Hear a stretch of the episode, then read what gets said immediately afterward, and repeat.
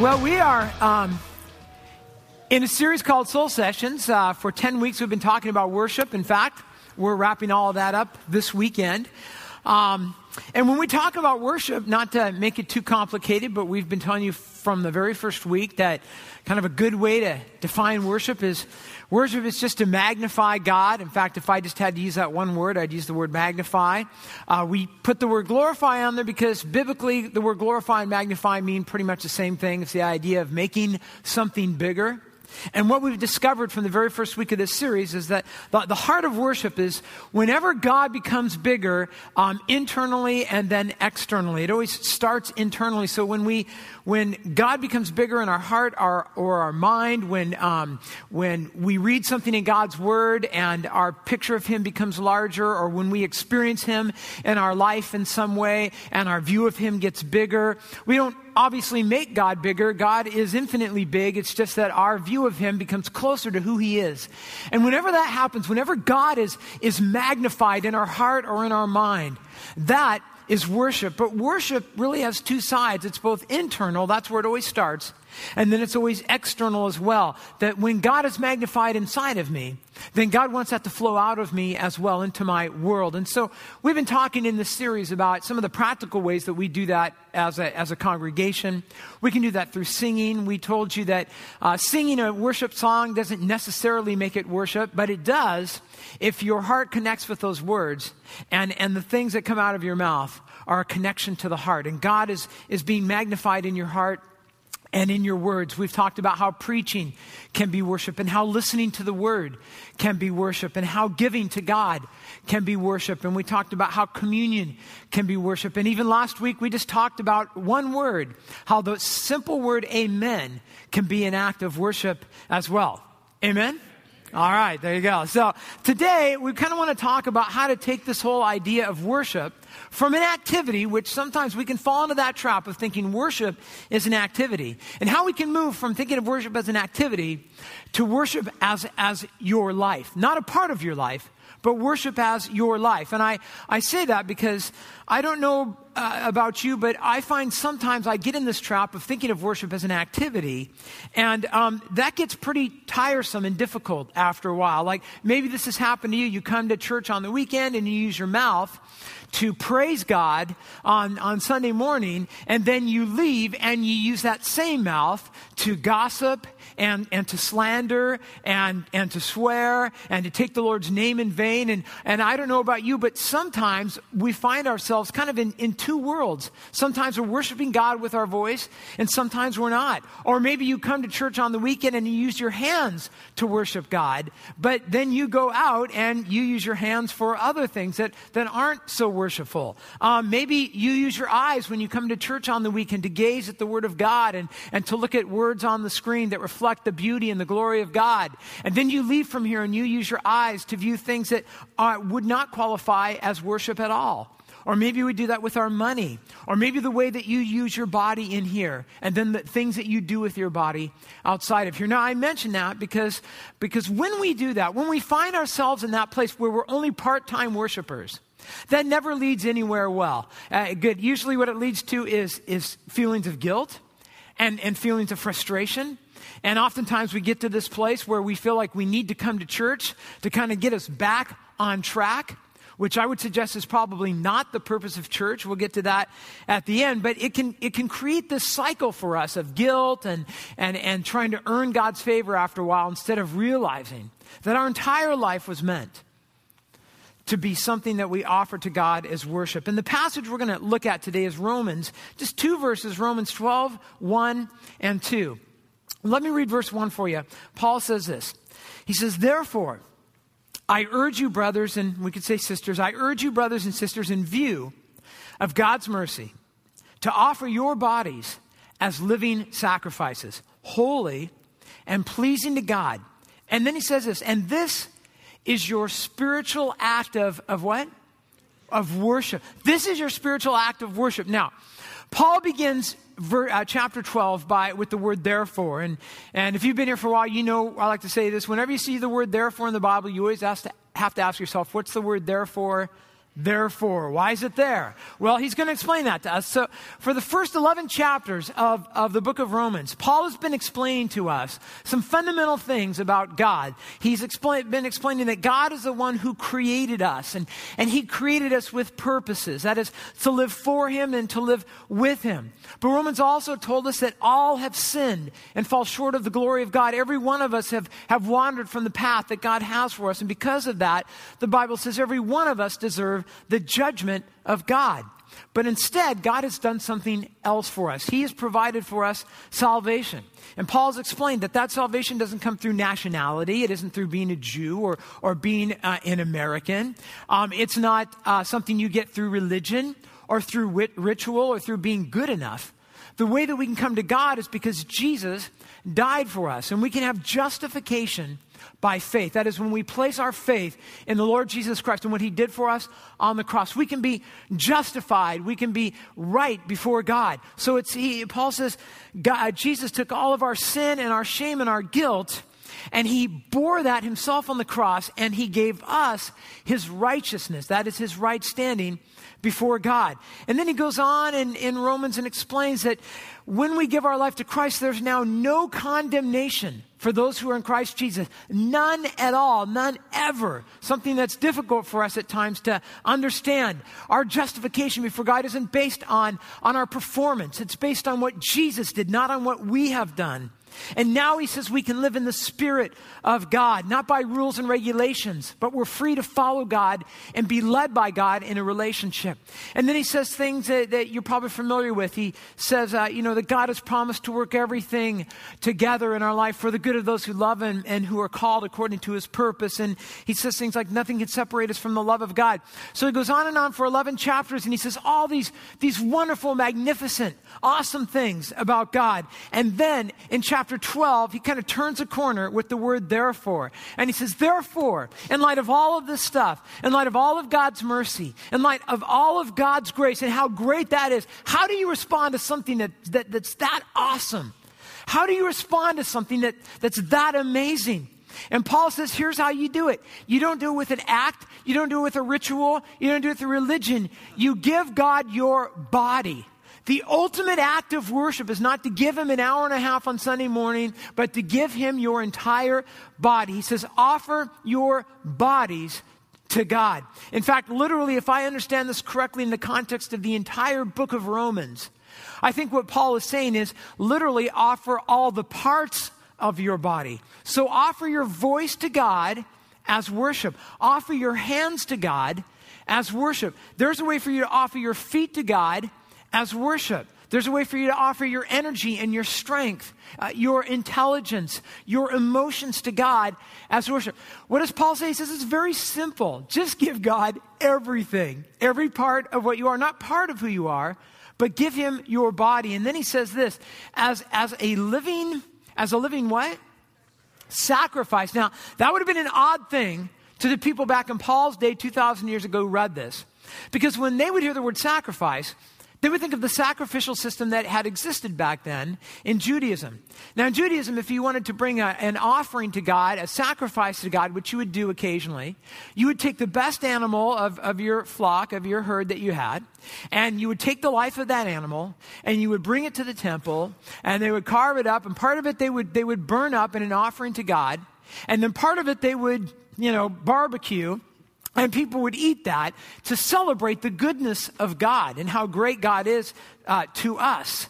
Now, so when they would think of a sacrifice, they would think of an animal and the fact that it, it, that would be the end of that animal.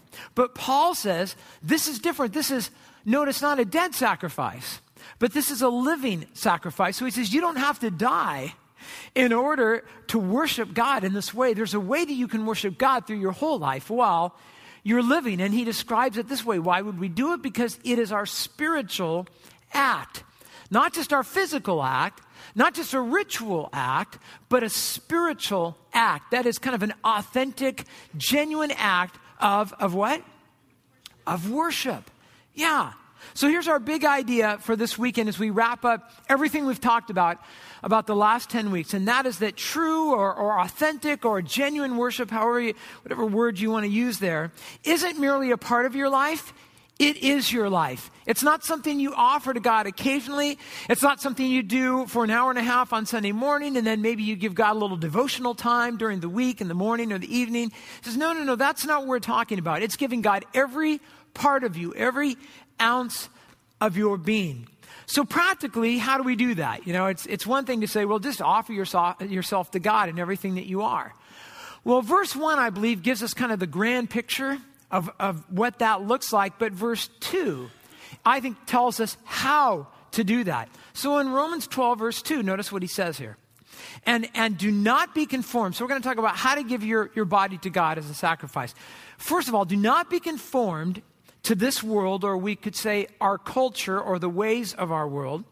But notice, but be transformed by the renewing of your mind. So he's going to give us a negative command and a positive command. The negative command is don't be conformed to the world. And the positive command is instead be transformed. So, first he says, don't be conformed to this world. So, now what does it mean? To not be conformed to the world. And I know there's a lot of opinions within Christianity about what that means. And some people think it means that we should just study our culture and then do the opposite, right? So just see what the world wears and wear the opposite. Not sure what that would be. Uh, watch, you know, so what does the world watch on TV? Now, now don't watch that. Um, whatever the world listens to on the radio, don't listen to that. Whatever the world buys, don't buy that. Whatever the world says, don't say that. However the world votes, don't vote that way. And it becomes kind of this almost thoughtless reaction to the world. Now, obviously, if we're living for God, if we're offering up our bodies to God, our lives are going to be different, right? Because you don't usually see that in our culture. So it's going to be different. But the strategy that Paul has here is not to focus on the world.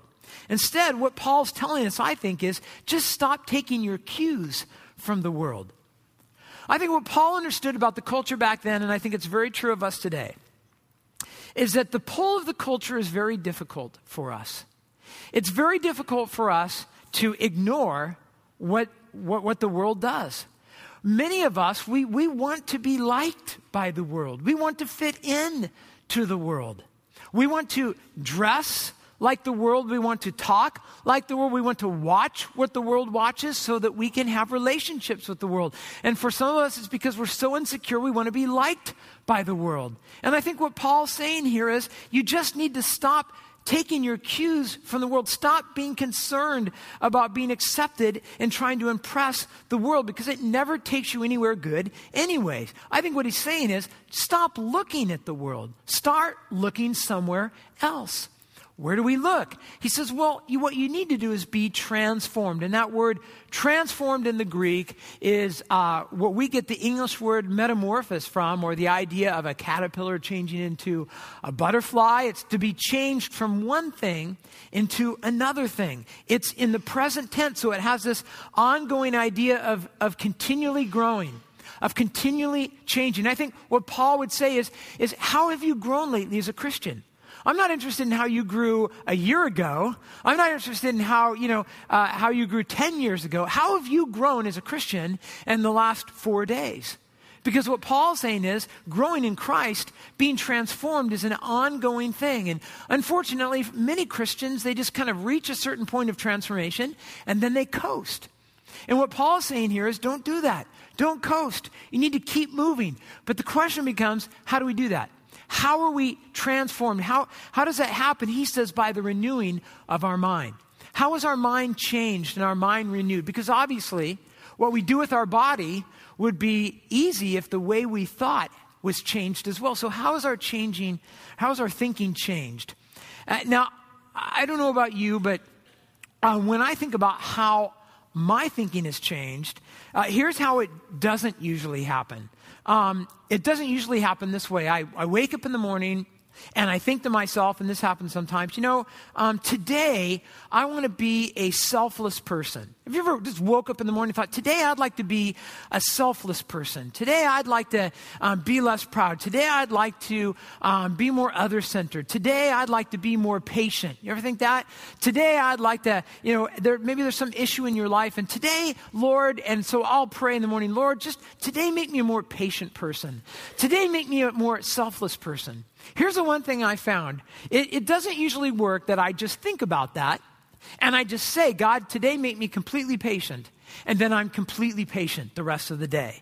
In fact, a lot of times when I pray that prayer, and this may happen to you too, as soon as I get out the door, sometimes even before I get out the door, I've already had kind of a conflict with that, with that issue. Because just wanting to do something, just desiring to do something, isn't enough. If it was enough, I, it's fair to say we'd all be fairly different people here this morning, wouldn't we? If desire alone is what changed our thinking. It's not usually the way it works. The good news is, Paul tells us how we get engaged in that. In verse 2, notice what he says. He says, Do not be conformed to this world, but be transformed by the renewing of your mind. And notice, then you will be able to, two important words here, then you'll be able to test. And that second word is so important. He says, Test and what? approve. All right. Test and approve. So if you have your Bibles open, you may notice there's some different translations of this. If you have the New American Standard, it just says prove. It doesn't have two words, it has one word. Then you'll be able to prove what God's will is. Now, there's just actually just one word in the Greek Bible for both of these. Uh, dokimazo is the Greek word. And, and the problem with this word is it kind of, it, it has two sides to it. And there's no single English word that kind of wraps up what this word is about. And so in, in the NIV, it gives us two words. It takes us one Greek word and it gives us two words test and approve. The, the testing idea there is it's the idea of testing something to prove its quality or testing, putting something to the test to find out what its value is. That's one side of dokimazo. The other side is that once you do that, you approve of it or you embrace it as, as valuable on a personal level. So he says we need to test and approve. What do we test and approve? He says we test and approve God's will.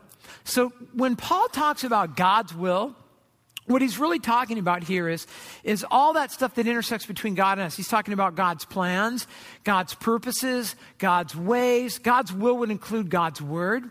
The principles that we find in God's word for living are part of God's will. The values that we find in the Bible are part of God's will. The truths that we find in the Bible, the promises that we find in the Bible are all part of God's will.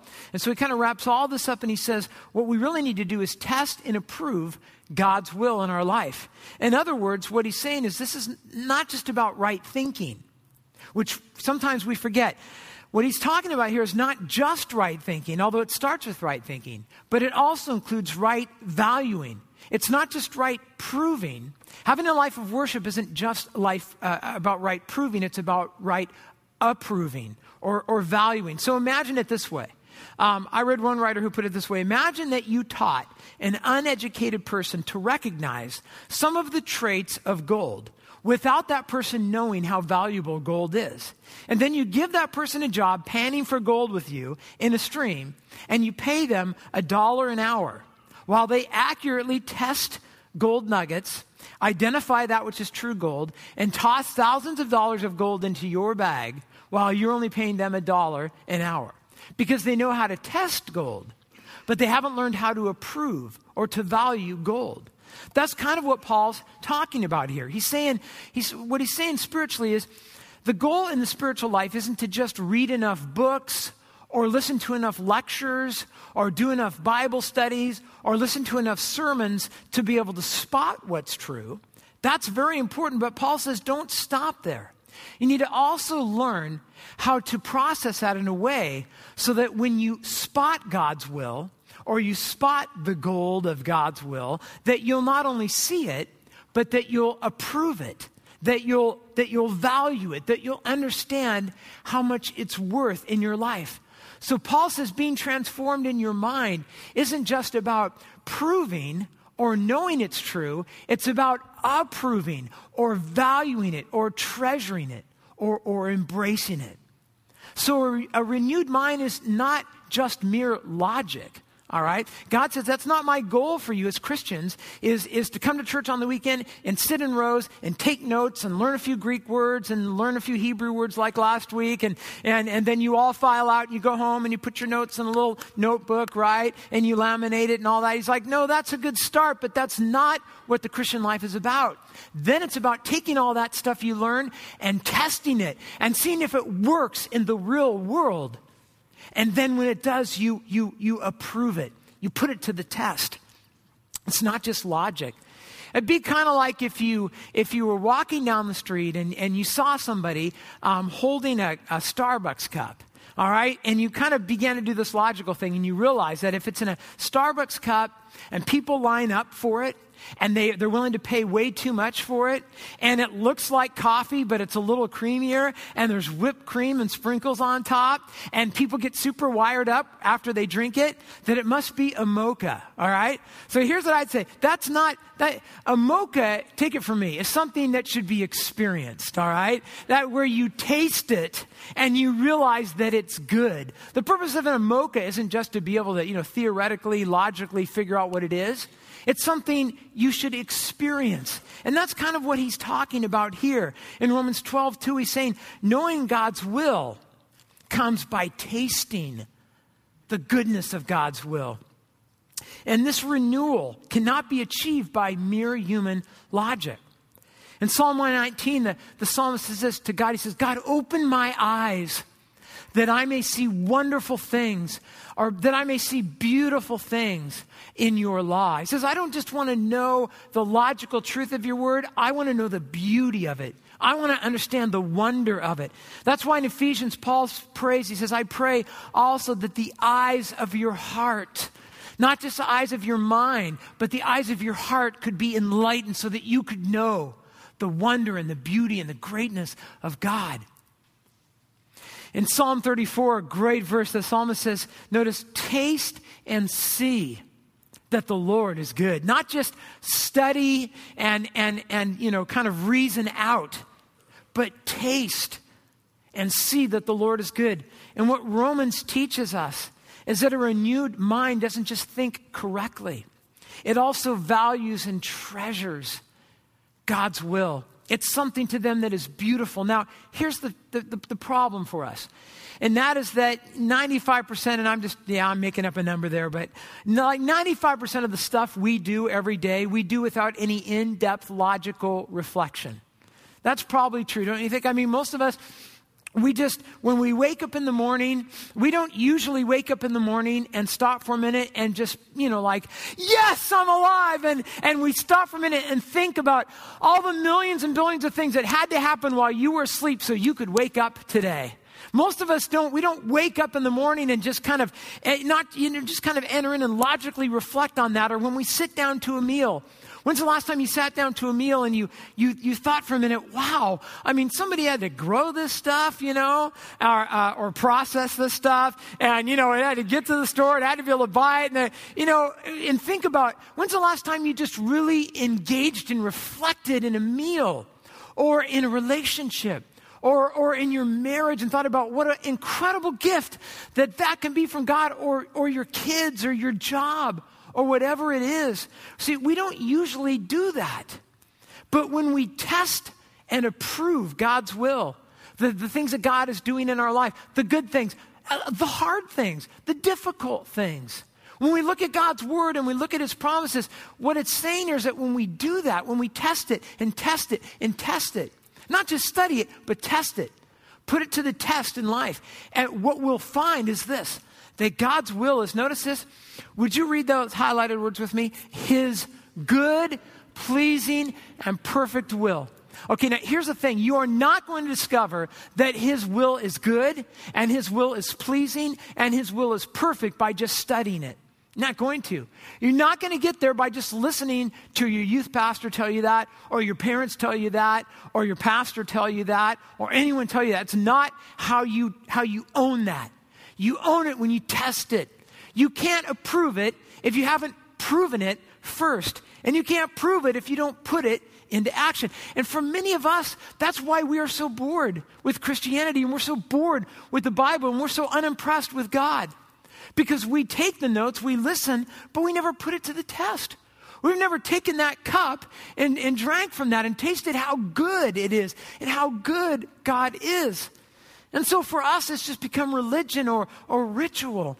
See, we discover how awesome God is when we, when, when we put Him to the test, when we put His Word to the test. And when we do that, that's when we start to love God and His will. And we begin to seek God and His will. And we begin to treasure God and His will. And when we do that, it will always change our, our thinking, it will change our heart. And then that will always spill out of us.